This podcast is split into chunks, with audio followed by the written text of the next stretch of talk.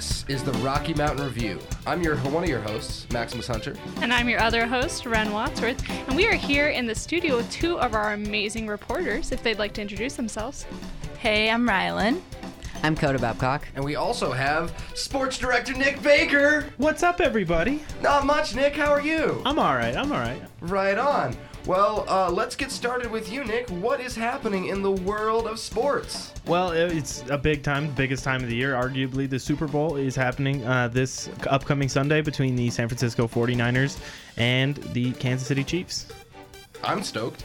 Yeah, I am as well. Uh, both of the teams are, um, you know, but when when we come into the playoffs, um, both looked like they were going to the Super Bowl. But if you look preseason, both of them were really questionable as to whether or not they'd make the playoffs or or go deep in the playoffs.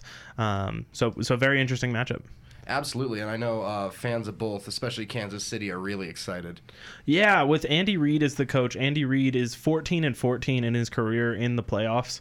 Um, so he's lost as many games as he's won. He's never won a Super Bowl. He's only gotten to a Super Bowl one time. He, he's been there, obviously, um, you know, 14 different years he's gotten to the playoffs. He's only been to one Super Bowl and he lost. Um, so so coaches uh, the fans of, of Coach Andy Reid know that he's very, very good at getting teams to the postseason, but he's really bad at doing anything once he gets there. Oh, jeez. So, what do you think? What do you think their chances? Uh, so everyone thinks they're the favorite right now, just because that offense is so explosive, so overpowered, and we've seen in the last two weeks they've gone down really early and really big to other opponents, and they've come back and just grinded their way back into games and forced themselves to win. Um, so so everyone thinks that that offense is just unstoppable, and the defense is good enough just to keep them in the game um, until the offense is ready to, to let loose. Um, on the other side, the 49ers have probably the best defense in the league, statistically the best defense in the league, and uh, an offense that is kind of the opposite of, of the Kansas City Chiefs, where it is just good enough to keep them in games that their defense can win it. Um, so it's really you're looking at a, at a mere opponent where it's a great offense and a mediocre defense, and a great defense and a mediocre offense, and it's a great matchup. Um, personally, for me, defense wins championships. That's a, an old quote. Um, and if you look back at every time a top defense and a top offense meet, the top defense generally will take that game. So I got the 49ers in that game just because of uh, the the way that you see defensive perform in the past. That that is the key. I think it's going to be an amazing game, kind of no matter what. Yeah. All these playoff games, everyone's been playing so great, and both of these teams are really just on top of their game. It's going to be really fun to watch. A lot of playmakers on on both sides. That that Chiefs offense, like I mentioned, um, there are three names that come to mind right off the bat: um, Tyreek Hill, um, uh, Travis Kelce, and Patrick Mahomes, three explosive playmakers that are really just exciting to watch. And on the 49ers defense, you've got some big playmakers as well. That defensive line is is just menacing, and the secondary um, will pick you apart uh, because you have so little time to think. The defensive line is just crashing so hard. So there's going to be a lot of big plays, a lot of explosive plays, and it's going to be an interesting game. Awesome. Thanks, Nick. Of so, course. Uh, is everyone in the room going to be watching? I'll be there, as I said before, for the halftime performance and for the ads. I will not be watching the actual game. Yeah, I won't be watching. No. Nah, I don't usually watch sports, so. Yeah, Fair I'll enough. probably be watching, but we'll see. I'm definitely watching. Yeah. A little potluck with my friends. Oh yeah, very nice. The, the that's the best part for me is is uh, the events that the Super Bowl creates. Even people um, like Hannah Copeland, our, our broadcast advisor, who doesn't watch sports, uh, is planning on going driving down to Denver, going out of her way to watch it, um, just to be with friends. That's the best part of the Super Bowl for me.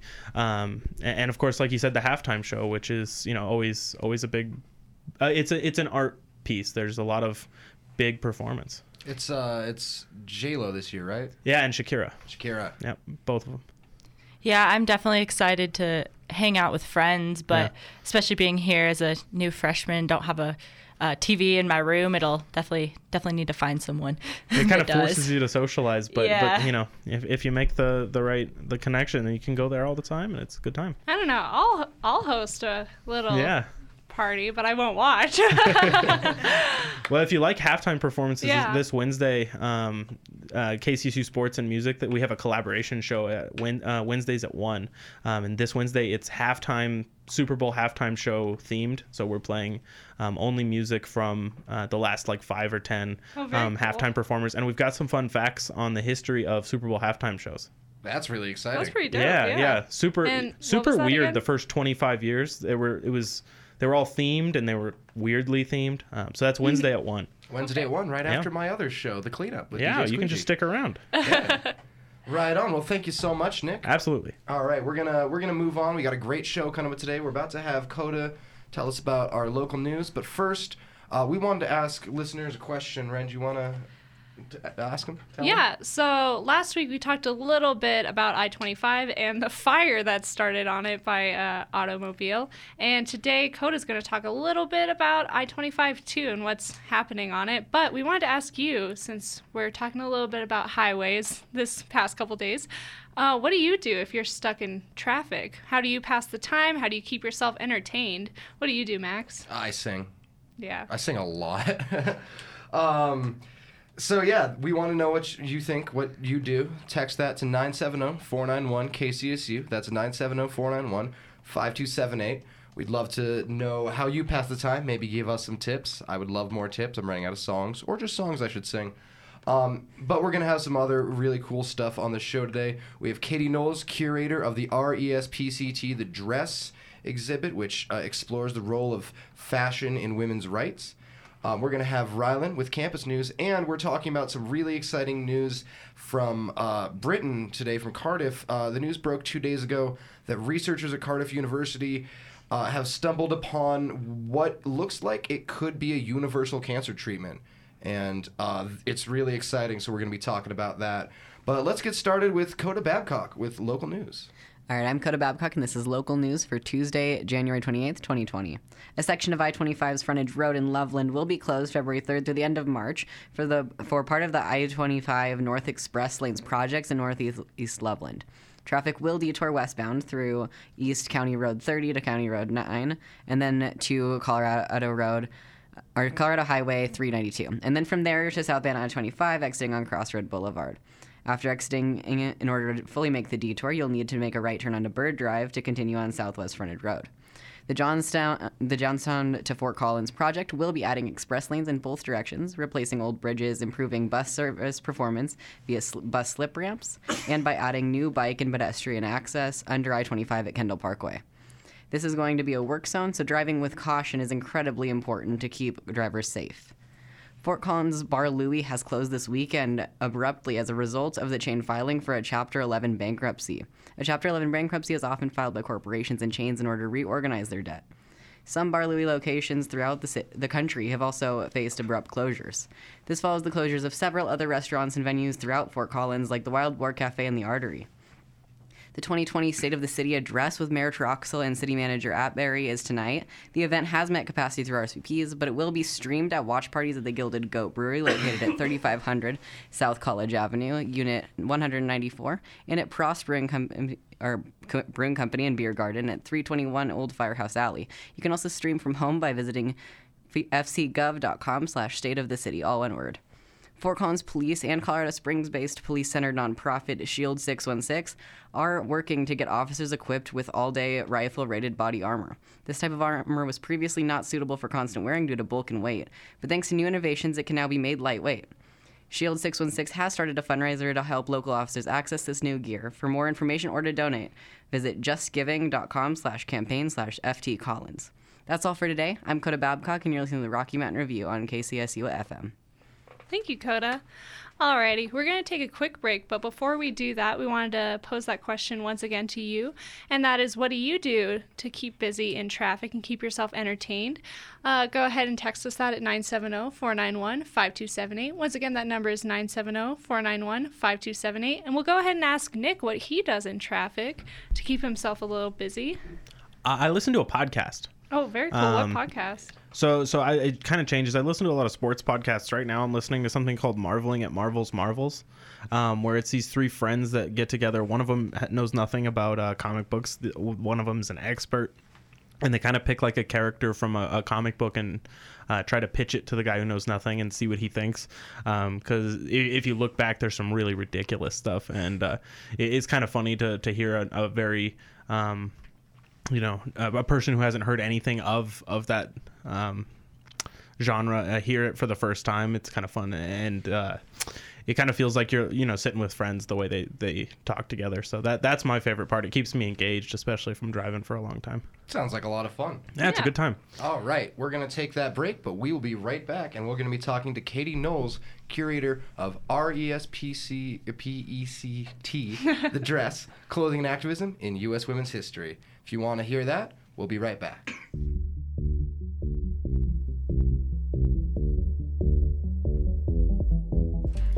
And we're back on the Rocky Mountain Review. I'm one of your hosts, Maximus Hunter. And I'm Ren Wadsworth, and we are joined in the studio by Katie Knowles. Do you want to introduce yourself a little bit? Sure. I'm an assistant professor in the Department of Design and Merchandising here at CSU, and I'm also the curator of the Avenir Museum of Design and Merchandising. Wonderful. Thanks for joining us today, Katie. So, um, for those who don't know about the Avenir Museum, uh, what's the museum? Where is it?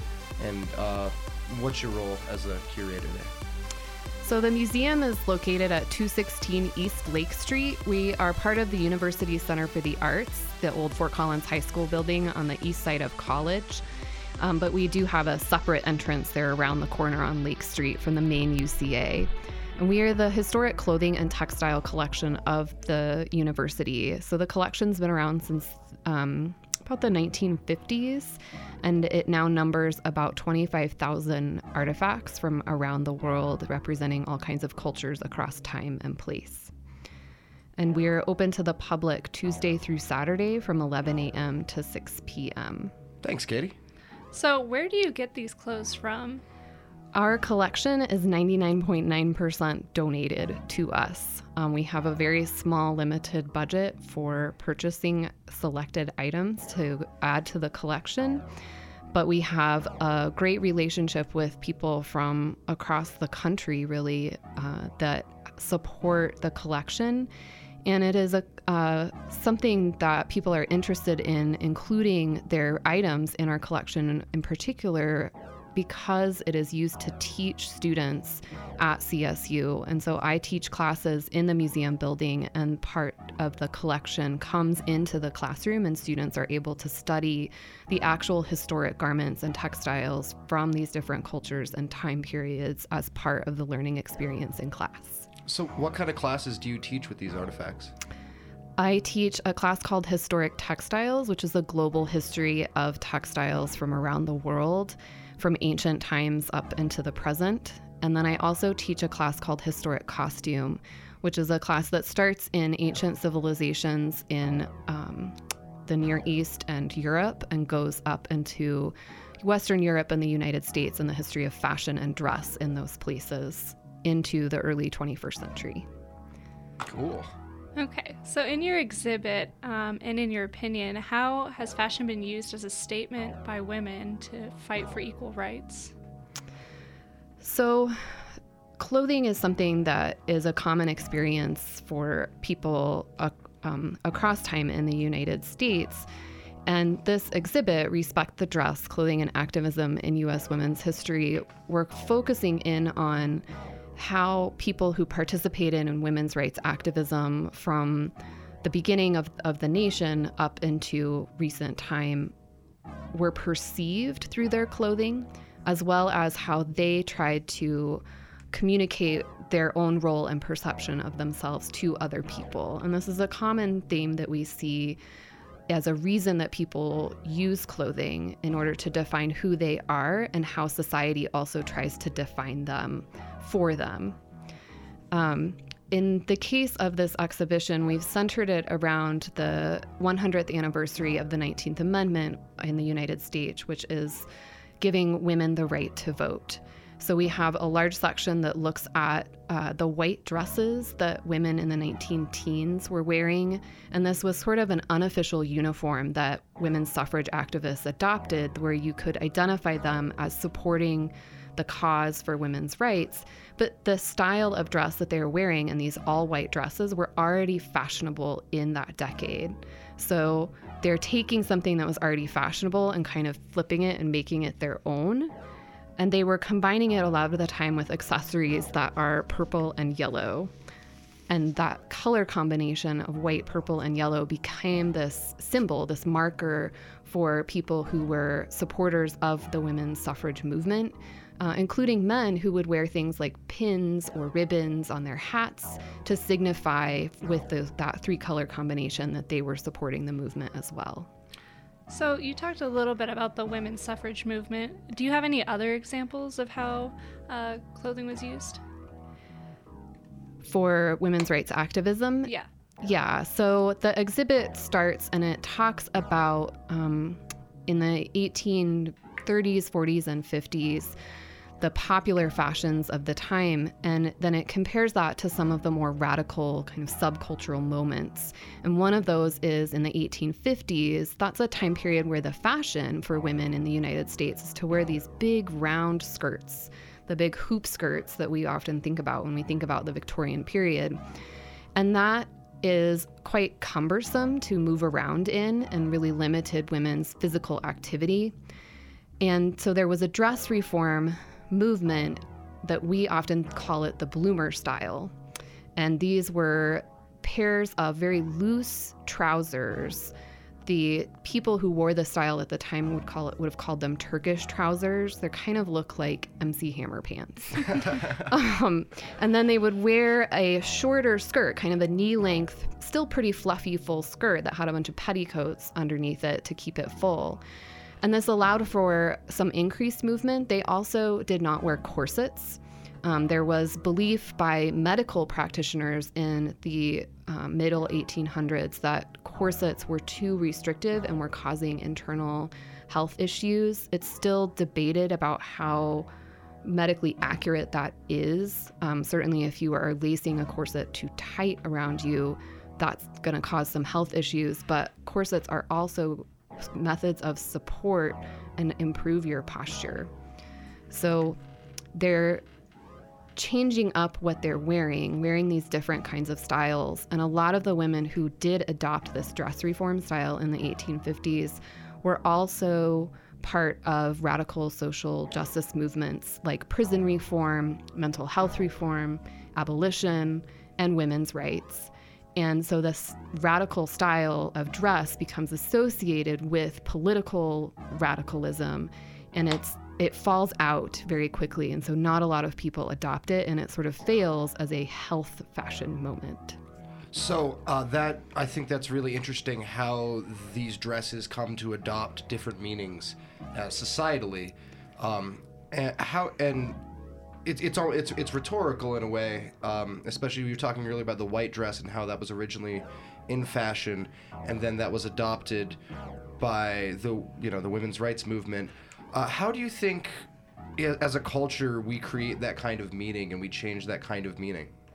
Well, that's a that's a big question. I know, right? Um, it a lot of the time I think it happens organically, but it also is something that people purposefully take on um, as a project, and so we see this happening in all different kinds of cultures across time and place, where dress functions as a way to communicate what group of people you belong to, but also to set yourself apart as an individual at the same time. And when we have these group styles that kind of come up and are defining you as part of that specific kind of subset, um, whether that is through gender difference or social class or something like um, participation in a political movement, once that cause is, in the case of a political movement, achieved, then there takes on this kind of different meaning of remembering. So, one of the things that we see happening in more recent times, in the 1970s, in the 1990s, and now in the 2010s, female politicians in the United States frequently wear all white on garments, and they are calling back to the memory of this earlier style. So you get this different kind of social function and the function of remembering these past styles, but in a very specific way. Interesting. I'm not sure if I answered your question. I feel like that was a it's really big, to question. answer. Yeah. I think it's one of the fundamental things that people who study fashion history as a field really debate among themselves as scholars is, is kind of the the ways that fashions rise and fall um, and where fashions come from in specific cases. And it's there's different moments of inspiration and different ways of tracking how those changes occur and happen. And it's like you said uh, in the very beginning, you know, when fashion is all usually someone trying to say something about themselves, and there are all kinds of implicit meanings that some people may understand, some people may not, and that can change. And it, it is a very complicated, growing, changing thing. Exactly. And you have those self motivations, but you also, again, have society itself trying to define you as well um, and, and reacting to your fashion choices in ways that you sometimes don't anticipate or intend. Like I dyed my hair pink once, and everyone loved it. I thought people would be weirded out. there you go. You just never know. Wait, you actually dyed your hair pink? Oh yeah, when I was 19. I would love to see a picture of that. I, I can show you a picture. So, something I'm curious about is um, were these women risking their position in society doing this? Were some of these women even risking their lives doing this? Was it dangerous for them to be changing up how they dressed? Because I know in the past, dress has been something that was so controlled by the patriarchy and stuff like that. Yeah, and so there are places in the exhibition where we're talking about women who are purposefully conforming to fashion in order to fit in because their political beliefs are not fitting in. And they're trying to maintain a certain level of expected gender performance so that they are taken seriously for their political beliefs and arguments and advancing this cause of women's suffrage and other women's rights issues. But then you also have women who are rejecting the current fashion, um, who are kind of embracing radicalism in all aspects of their life.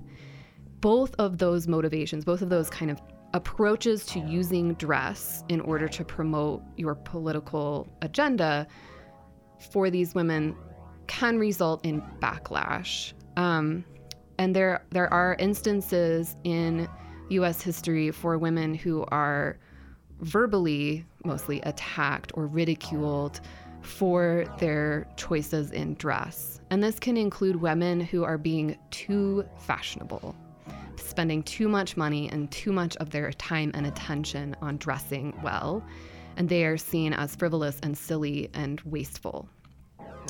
Would so, you? Oh, sorry. sorry. So you you get those kinds of examples of people. Um, in the 1910s, a lot of women who were protesting outside of the White House or marching in marches that happened in big cities were arrested and incarcerated. And then you get a story about their experiences. Many of those women are coming from middle and upper class families. A lot of them were married. They're considered to be very socially respectable women. And now they are in places that are in terrible living conditions, um, not given supplied proper clothing, or they're they're still wearing their own clothing that they were arrested and, and incarcerated in, and it becomes dirty and dingy and damaged. And they are in spaces that are incorrect for them and their social standing, but they are surrounded by women of lower classes, and there does become an, a raised awareness of living conditions for incarcerated women, and a lot of the suffragists who are arrested in that um, become more actively involved and vocal about prison reform as a result of their own experience in those conditions. Uh, that includes suffragists who went on a hunger strike in one case and were force fed, which is a very violent, painful process. Um, and they were protesting their incarceration as political prisoners who were exercising their right to civil disobedience by protesting outside in public spaces. And so that's not directly connected necessarily to the things that they were wearing, but those experiences most certainly. Um, their behavior was seen as threatening to society and they were punished for it physically. Wow. So, a hundred years now since the 19th Amendment has passed. Um, is that what inspired you to curate this exhibit? Yes. um, I thought it was a great moment to stop and kind of stop, celebrate that and to really tease out the ways that the history of fashion is represented in the Avenir Museum's collection of clothing throughout US history and how we can tie representations of fashion to representations of women's rights activists and tell this story through of of the women's suffrage movement through clothing and fashion. It's exciting. It is exciting. I am glad that it's been 100 years. I wish it had been 200 years, but we we are taking a moment definitely to stop and and remember and celebrate that and to understand how um, this moment in our nation's history was achieved and also the time after it. I kind of have haven't really addressed a lot of of the time after 1920, but we do have things that go up all the way to um, a uh, hat that is on loan from a current graduate student at CSU that was worn at the march, um, Women's March in Denver in, in January 2017. Oh, nice. Kind of the next iteration of the unofficial women's rights uniform is the pink hats that were in that uh, moment. So taking it all the way up into what is being defined as the fashion of women's rights right now. That's actually uh, that's a perfect segue. It's uh, I think the last thing we want to talk about today. Yeah, so we wanted to know so since it's been 100 years, we wanted to kind of ask you what you think is coming next for women's rights and how you see fashion being played in society nowadays um, with women's politicians, women politicians, and just uh, movements across the nation in general. Yeah, I I think one of the things that's really interesting right now is we're having a lot of discussion about um, sexual violence and sexual harassment, um, and that is addressed in the exhibition as well. And often that is tied to blaming the victim of an attack because of how she is dressed. And protests against um, sexual assault and sexual violence often include people who are wearing clothing that is seen as um, shameful or too revealing and are communicating it doesn't matter how I dress myself, that doesn't give you permission to attack me in this way. Um, and so I think we are in a really interesting cultural moment for thinking about the role of clothing and dress in women's rights history. In terms of where we are in the wider kind of cultural moment about fashion, gender bending fashion is really in right now. And I think that's very interesting to think about the ways that um, the the division of a binary gender system of men and women is being broken down and the expressions of non-binary folks are coming through right now in high fashion runway shows and that is all is the conversation between high fashion and street fashion of non-binary people having this impact on how we all dress and how we choose to express our gender.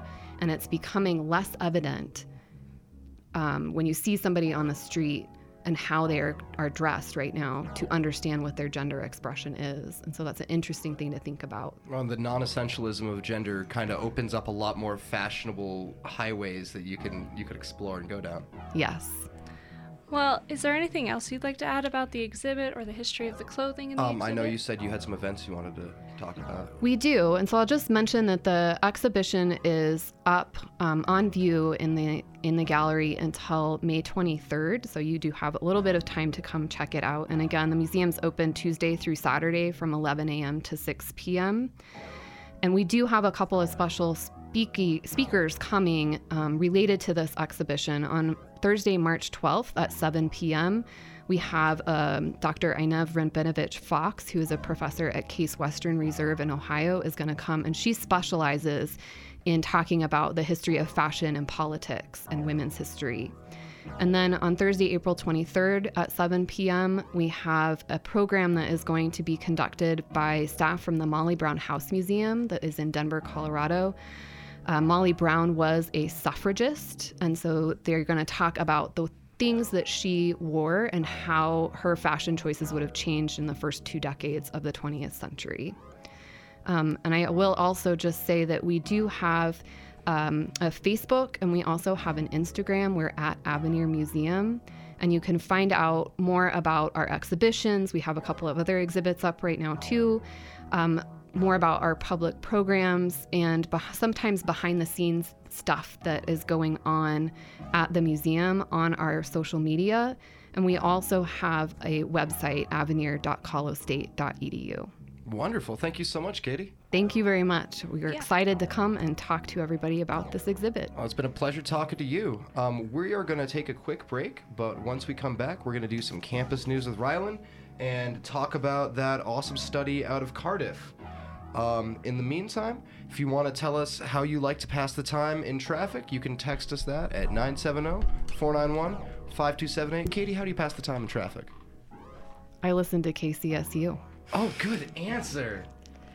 Uh, yeah, I like to listen to music, so that's what I do. Right on. All right, we're going to be right back, but you are listening to the Rocky Mountain Review here on 90.5 KCSU, Fort Collins.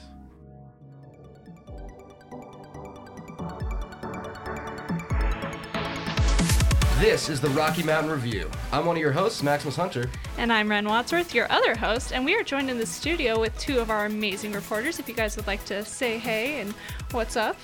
Hey, yeah, I'm Rylan. I'm Coda.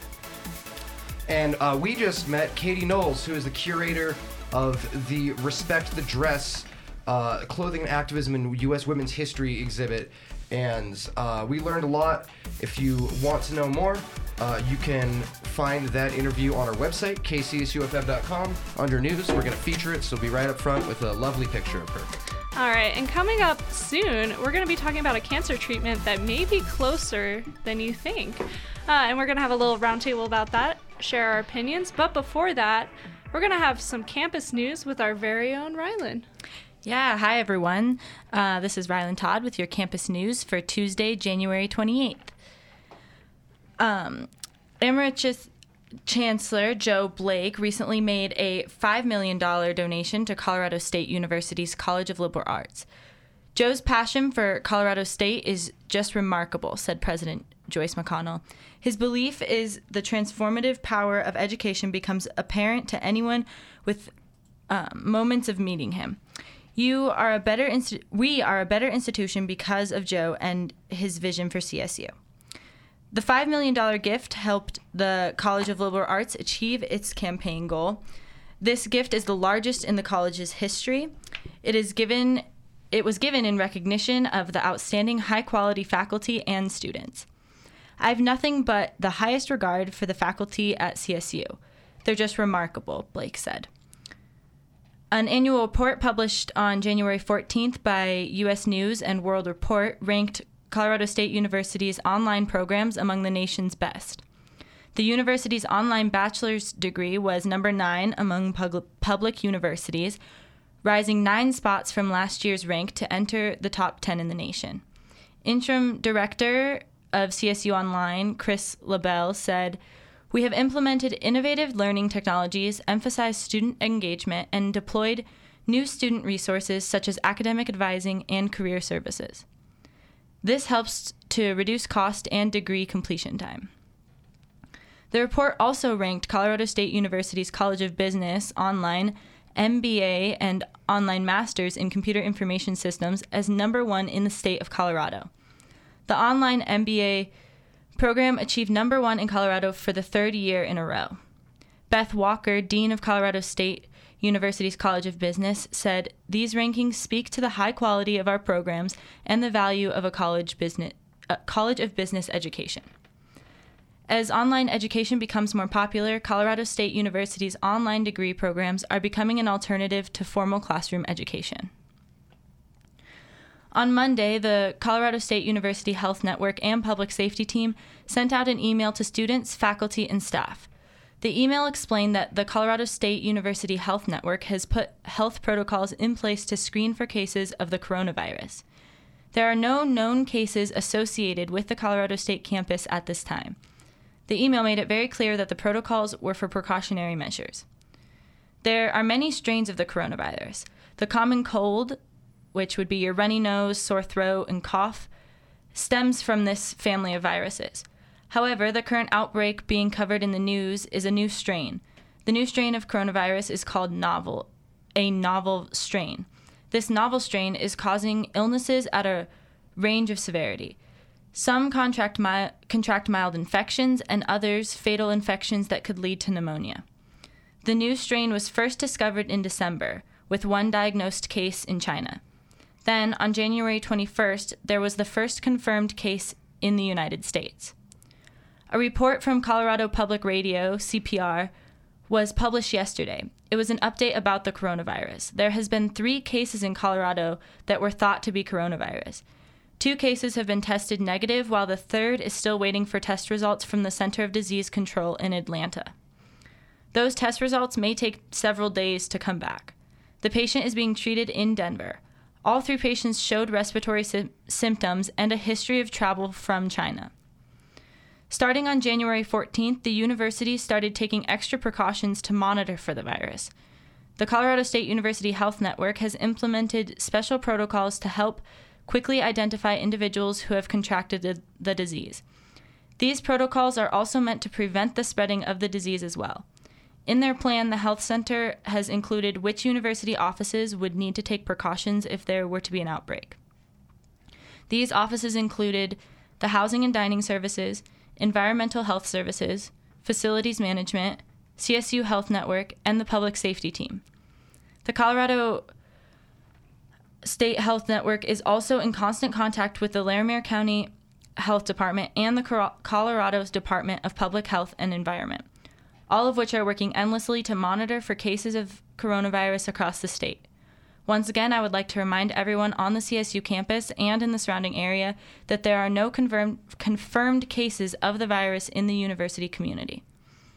The University Health Center cautions everyone that there are no there are many individuals with the flu and cold across campus, and it is critically important not to assume they have the coronavirus. However, if you have recently traveled to East or Southeast Asia and are experiencing cold, flu, or pneumonia symptoms, which would be coughing, fever, chills, or chest pain, it would be a good idea to contact your health provider. If you have not recently been to Asia, the risk is very low. The University Health Center understands that having the flu or a cold is a difficult way to start the semester, and they suggest getting plenty of sleep, washing your hands, and covering your mouth when you sneeze or cough. If you would like to learn more about the coronavirus disease, the Center for Disease Control and Prevention has more information. Their website is www.cdc.gov slash C-O-R-O-N-A-V-I-R-U-S, coronavirus. And yeah, so you can check that out if you're interested in that. Um, and that's all for campus news for today. Thank you so much. Right on. So we're going to move on to our next uh, discussion topic. Uh, and this, uh, this, uh, in my mind, this is the biggest news uh, that I think has broken in my lifetime. But it was, it was, it came out on Sunday and was uh, kind of overshadowed by the incredibly tragic death of Kobe. So not a lot of people saw this, but this is the headline. Get ready. Immune discovery may treat all cancer. Which definitely sounds really sensationalized. As soon as Max brought this up, I was like, uh, I don't. Is that true? Kind of sounds a little bit too good to be true, but it, in fact, is not too good to be true. Unfortunately, it seems like this is still kind of in the works. They're it's, still it's hashing in its it early out. stages, so they they uh, have been approved to move forward past animal testing. So they've successfully cured all kinds of cancer in animals, and this actually is not just cancer in people's blood or in animals' blood, but bigger kinds of cancer like breast or lung, and uh, in clinical tests, which which is pretty nuts. Honestly, it's uh, has a lot of implications for what it could do, and the cool part is is it uses a T cell um, that exists in the body already and replicates it using a method called uh, CAR T. And basically, what the treatment would be like is um, a doctor would take some of your blood, use CAR T to seek out this T cell, replicate it in mass, put the blood back in your body, and these cells actually um, communicate with what are called MR1 cells and MR, MR or MR1 receptors. And the MR1 receptor in a cancerous cell is basically giving a signal that the cell's metabolism is out of control.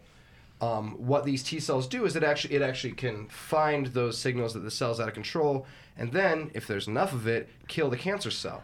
Hence, why scientists realize if you take it out of the blood, replicate it a lot, and put it back in, massive amounts of these T cells come in and kill cancer cells. Yeah. Um, a little correction. So CAR T already existed. Um, a CAR T treatment already existed, but unfortunately, the thing that didn't work with CAR T is it only affected um, non-solid cancers, so nothing that formed tumors.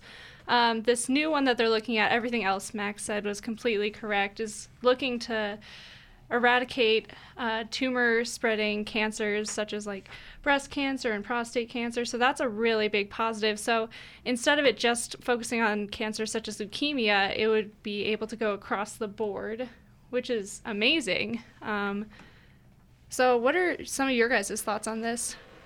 Well, I think if it's if it actually works, it could be pretty amazing. I mean, I know personally, I have had a lot of people in my life affected by cancer, and um, I know a lot of my friends and have have people in their lives, and it's just it's crazy. I was looking at um, one of another website, and it says that. Um, an estimated 18.1 million new cancer cases are diagnosed worldwide each year.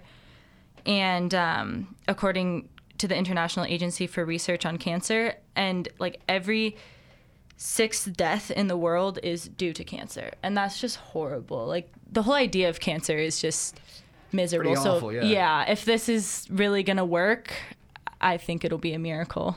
Well, and the the it's it's so amazing because in general the scientific consensus in the past has been that if we ever find a cancer treatment, it's only going to work for one kind of cancer, right? Right. Like but leukemia. exactly, but um, in in this case, it seems like there's there's a lot of promise this could work for univ- universally for many types of cancer, and um, there's this great quote I'd like to read from uh, Daniel Davis, who is a professor of immunology at the University of Manchester, and um, well, uh, Professor Davis does. He starts off by saying that since it's still in such an early stage, it's going to be hard to tell if this will, if we can synthesize this into a medicine for actual patients. He does say there is no question this is a very exciting discovery, both for advancing our basic knowledge about the immune system and the possibility for future new medicines. So, uh, yeah, this is happening. Yeah, um, this definitely hits really hard for me, really close to home, because two of my grandparents actually just got diagnosed with both breast cancer and prostate cancer. Um, so if this does come to fruition and it comes hopefully sooner rather than later, it would be very life changing. Um, the thing that struck me as really cool about this, and of course, this is what you always hope to happen in things like this, is that the um, T cells are attacking directly uh, attacking the cancerous cells, and they're leaving the healthy cells unharmed, which obviously is not what happens currently in cancer treatments. Um, usually, the healthy cells are, Are also also harmed, yeah, with radiation, chemotherapy, and this would cut out the need for really any of that. yeah. So, what are some of your thoughts, Coda? Um, I actually am kind of curious about uh, how this works on people with with um, issues with their T cells. So people with HIV, for example. Okay. Um, basically, what HIV does if it's untreated or basically like people don't if they're not tested for it, um, and someone also ends up with cancer. Um, I am curious how that would impact it, considering that the HIV cells actually take over the T cells. So if they do that and then they just insert more, would that just lead to the same issue? Probably be a probably Yeah. be a pretty heavy complication, yeah. So Uh, that one, that's uh, that's a really interesting question actually, and I'm sure going forward, there's we're going to be learning a lot more uh, about this and just about how T cells function in our body in the first place. And it seems like you know we have a lot to discover. So Yeah. that's- it's going to be cool to see what comes out of this. But yeah, very cool that this is happening in our lifetime. I definitely did not think I would live Yeah. to see um, a possible this close to a possible. cancer yeah. cure. Oh, that really um, uh, blew my mind. yeah. Yeah, I definitely did not think this article was real at first reading it, and then I saw it was published by uh, The British, BBC. Yeah, the British Broadcasting Company, and I know they're a pretty reliable source, so I was like, oh, oh goodness, Mm. And it, it links straight to the research from Cardiff. It's really incredible. yeah.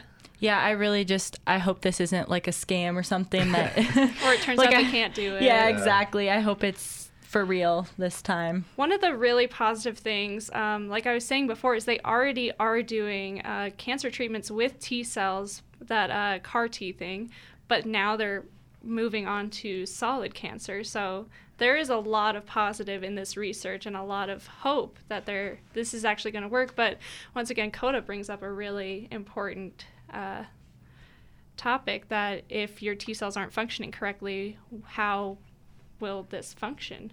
And we're gonna have to wait and find out. We're gonna.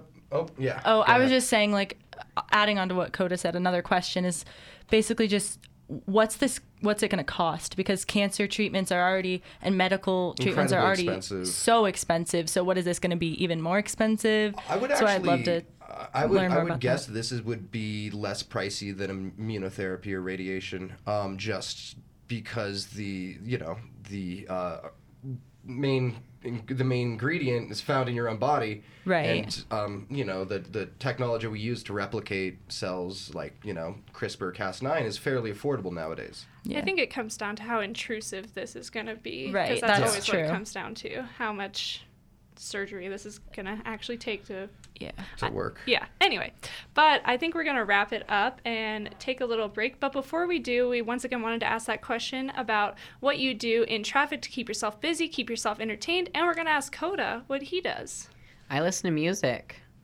All It's not that exciting, but Hey, That's too. okay. That's what I It- said, it too. keeps you busy. but what do you do? Uh, go ahead and text us in at 970-491-5278. Once again, that number is 970-491-5278. And you're going to want to stick around because, as usual, we're going to wrap up the show with a little bit of national news. And there might be something else in there for you. On the horizon. you might just have to stick around for that. Yep. In the meantime, you're listening to the Rocky Mountain Review here in 90.5 KCSU, Fort Collins. We'll be right back.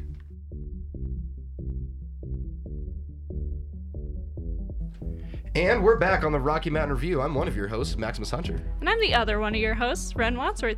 And we just heard a little bit of uh, low campus news from our reporter Rylan. And before that, we heard from Katie Knowles, curator of RESPECT, The Dress, Clothing and Activism in U.S. Women's History.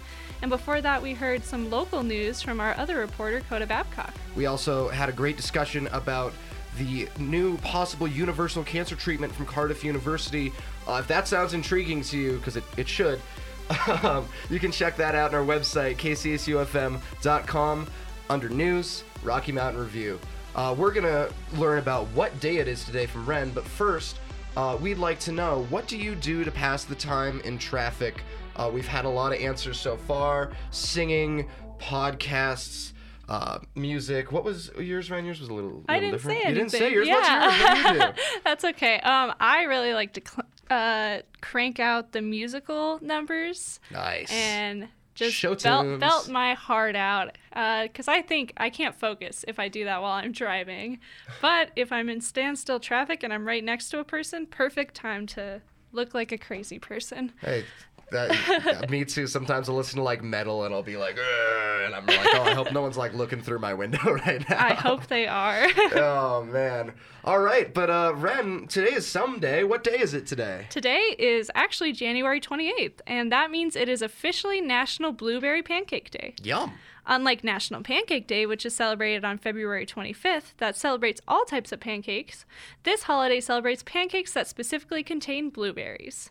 You could celebrate the holiday by making or eating as many blueberry pancakes that fill your heart or rather your stomach's content. I like that. Thank you. If you've been feeling in a slump lately, today you can take a load off and have uh, and have fun with National Fun at Work Day. Except for us, we were banned. yeah, Hannah Copeland, if she's listening, banned us from having work. Uh, so if you heard us laughing, No, banned us from having fun. Oh, No, both. anyway, a large po- a large portion of many people's lives are spent at work, so the national calendar suggests you might as well have fun while you're there. It suggests that you obtain your boss's approval before participating in any outrageous fun, but the national calendar offers some su- suggestions for things you can do in the workplace to celebrate the national day, including but not limited to host a boss lookalike contest. oh my gosh, we should do that. organize a chili cook off, go office to office singing random songs, Create a healthy potluck with a variety of fruits and veggies. Set up a cornhole game in the break room or in any appropriate space. I, I like how chili cook-off and healthy potluck are two separate options, just Yeah. in case you know you want to be healthy or Yeah, unhealthy. I'm like, chili's not healthy. I Um, would love some chili. Sounds But great. If you're still feeling stressed at work, it may be time for a vacation. A national plan for vacation day may be the perfect time. This day suggests you get an early jump on your vacation and start planning ahead to warmer days. The saying is true that the early bird gets the worm, and those who plan their time off ahead may just end up saving money in the long run. The national calendar suggests these three things to start planning your vacation. Oh, and I didn't write them. That's Oh. fine. Well, we'll move on. Today celebrates 200 years of music and an instrument that was founded in the 19 or the 1840s. This instrument was in, inspired by the African horn, the mirliton, and was created by Alabama Vest, which is quite a name. If Not as much so of a name as this next guy. With the help from Thaddeus von Clegg, a German clockmaker. Man, what a name, Thad von Clegg. Do you have any any guesses on what this instrument could be? I, the script's right in front of me. Oh, well, the instrument is, of course, the kazoo. Today is National Kazoo Day, and it celebrates the comedic instrument that is easy to use. It said if you can hum, you can play the kazoo. Simple as that. I actually can't play the kazoo. You can't hum? I can hum. I can't play the kazoo for some reason. Hmm. It just never sounds right. Interesting. I don't think it's supposed to sound right. Well, I'm that's trying to make some melodies. that's all the national news I have for you today. But I think there's one more thing we have to do before we go. What is that? Is it? Yes, I think it be. is. It's time for the weather! Woohoo! All right. So today it cooled down quite a bit to a high of 48. Y'all probably noticed that. I could certainly feel it. It's getting it's getting colder again. But most of the day was in the low 30s and high 20s, and it's it's it's getting gray. It's getting cold. Uh, that's okay though because the sun was shining all day, and as we move into Wednesday, it's actually gonna drop more. Okay, I I gave you false hope. I'm sorry, but um, it's gonna drop to 44 degrees, and the clouds are gonna roll in. Keep it nice and chilly. Um, it reminds me of uh, a, a joke I once heard. Um, uh, yo, oh, yo mama joke. What Yo- is it? Uh, yo mama's so dumb that uh, someone said it was chilly outside, so she grabbed a bowl and a spoon. I love that one. Anyway, uh, on Thursday, the temperatures bounce back up to a high of 48, and there will be minimal cloud coverage throughout the day. Should be a nice day. Um, to find out what you can expect at the end of your week and your weekend, you can turn into, tune into our show, the Rocky Mountain Review, on Thursday at the same time, where we will tell you what's going on. Hopefully, be enjoying some of that warm weather. Ooh, yeah, hopefully. Well, unfortunately, I think that is the end of our show today. Aw. But before we bid you farewell, we do have to say a couple thank yous, starting with Damien, Damien Castile. Castile, thanks, Damien. You made some awesome music. It's playing right now. Of course, we'd also like to thank our two reporters that came in today, Coda Babcock and Rylan Todd, as well as Nick Baker, for giving us a little bit of a Super Bowl recap. And Katie Knowles for coming in and talking about Respect the Dress. It was really interesting talking with Katie. We have to thank everyone, and I mean everyone, Yeah. at KCSU and at the Rocky Mountain Student Media because we really could not do this show without them. We really couldn't. Uh, But let's let's give some honorable mentions. fire off some names real quick. Julia Baddeley's, Hannah Copeland, Isaiah Reyes, Peter Walk, Monty Daniels, Mia Sawaya, Hunter Sinclair, Asher Korn, Desiree, Taylor, Sam, the new production guy. Um, you're all amazing. We couldn't do this without you. JD, if he's still out there. Oh yeah, there. JD, our old uh, old host of the Rocky Mountain Review, came by. Uh, would love to have him back. Throwback special. Um, and I, I couldn't do this without you, Ren. I, I, you're amazing, and I love doing the Aw. show. Oh my gosh, you're making me blush. I couldn't do this without you, Max. I love doing this show. It is the highlight of, well, the double highlight of my week because we get to do it twice. Yep. And finally, we couldn't do this without you. So thank you for listening. We really appreciate it. And with that, We'll, We'll see you next time.